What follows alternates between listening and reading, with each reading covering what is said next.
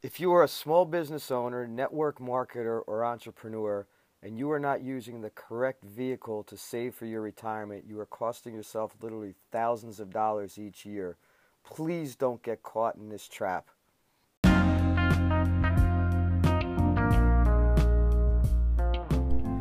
Welcome to the Accounting Tips for Entrepreneurs podcast.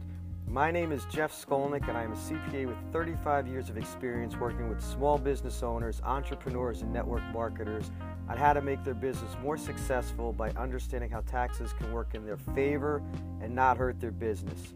Each and every week, I'm going to come to you with short, quick, and helpful tips on not only how to make sure you are doing everything possible to minimize your income tax liability, but also how to create the income for your business that you truly deserve.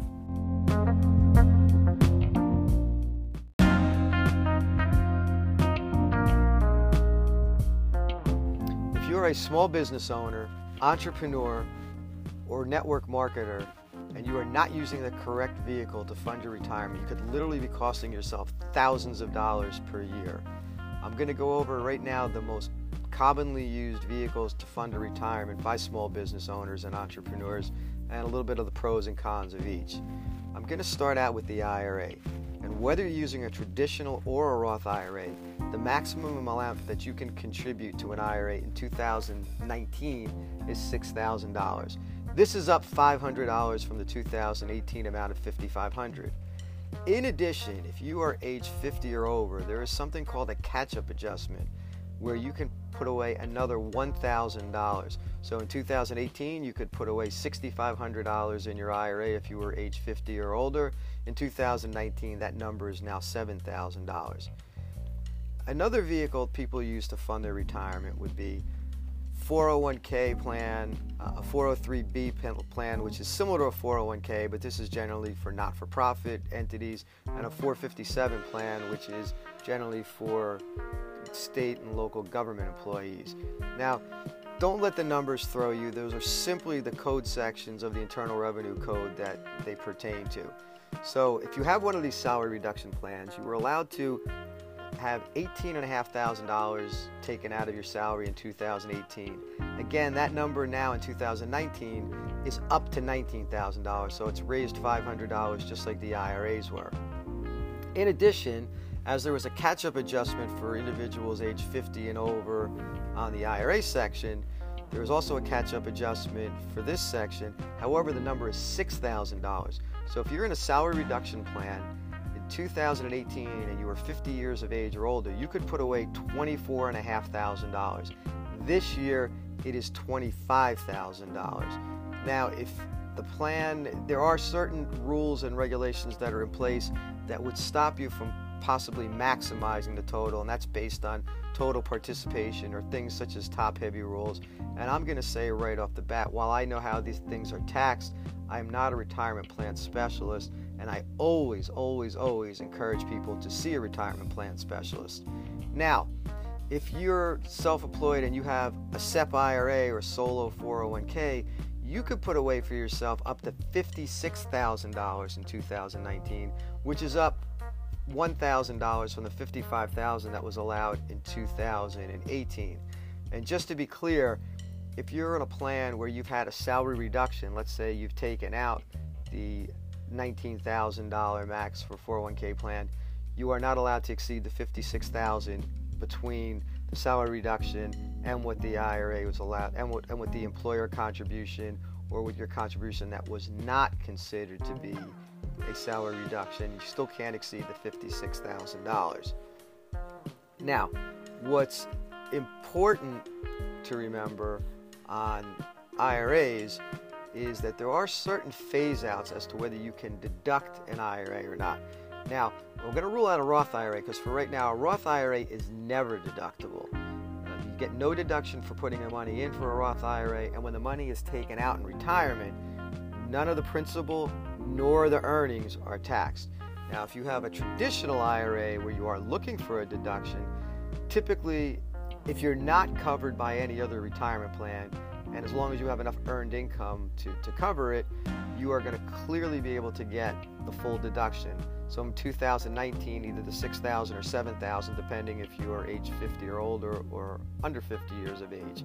Now, if you are covered by a retirement plan, what happens is if you are single or head of household filing status, between 64 and 75, $74,000 of adjusted gross income, your IRA deduction will start to phase out. So again, let's say you put in $7,000, you're a single person, you're 50 years of age or older, so you put in $7,000 and your adjusted gross income just happened to wind up halfway between that 64 and $74,000 phase out.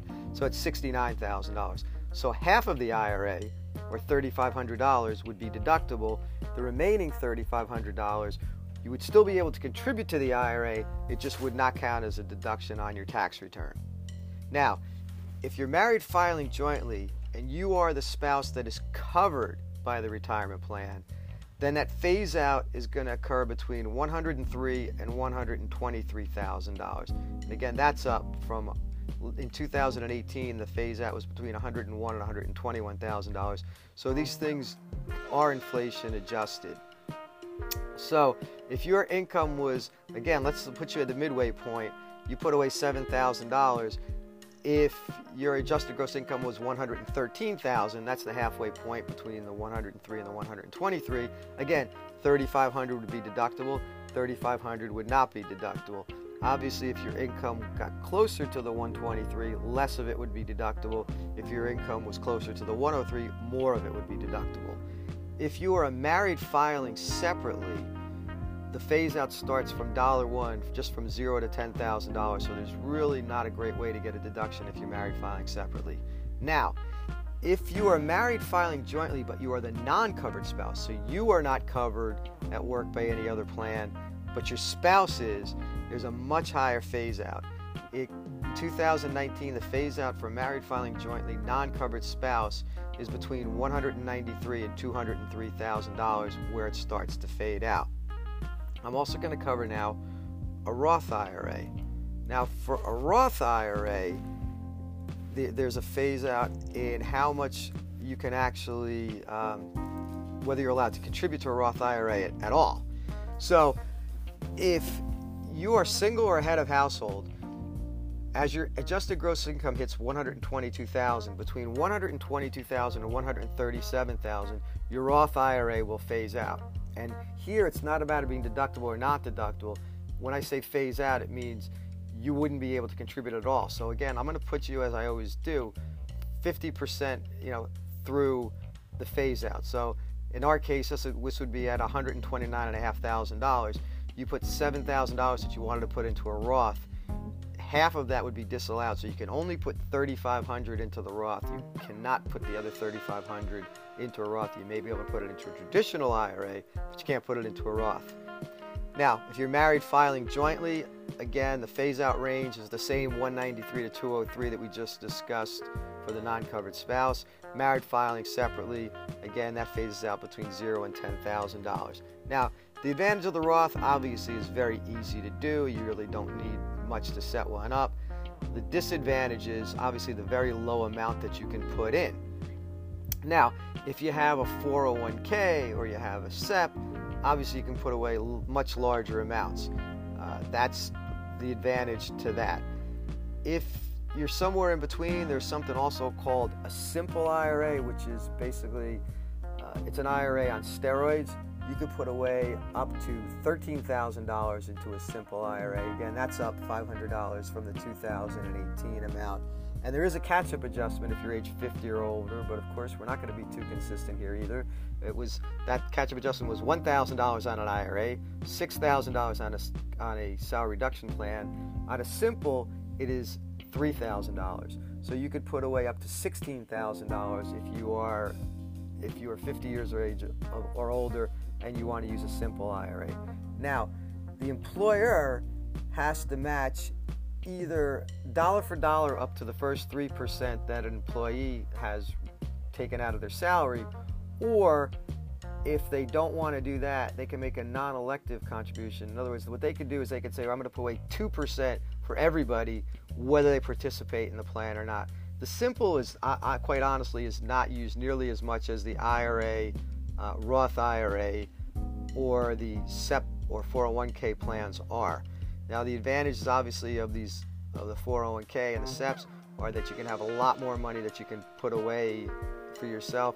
And to be honest with you, a SEP IRA, if you're a sole proprietor, doesn't differ that much from a traditional IRA other than dollar amounts.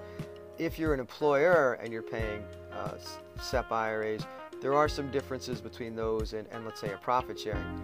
If you put money into an IRA for somebody as an employer, they automatically are 100% vested in it. Where if you put money into a profit sharing plan, they may have step vesting. Maybe they're 20% vested after one year, meaning that if they left, they would only get 20% of the money you put away from them. After two years, 40%, right up to 100%.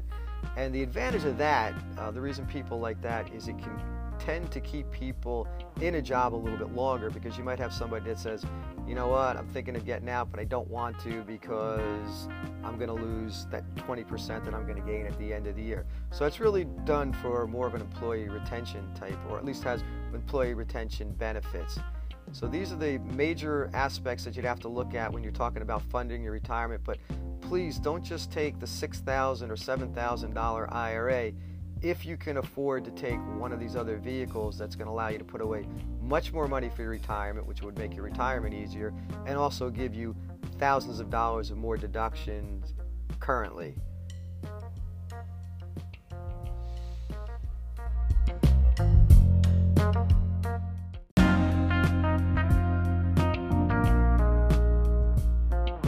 Thanks again for listening to the Accounting Tips for Entrepreneurs podcast. If you could please head over to Apple Podcasts, iTunes, or Spotify and leave me a five star rating and write a review. Also, please connect with me on social media. If there are any tax or accounting related topics you would like me to cover, please don't hesitate to reach out and let me know. If you are that small business owner or entrepreneur that really wants to learn more about how to minimize your tax liability and maximize your income, just head over to www.jeffcpaworld.com and I'll see you over there. Have a great day.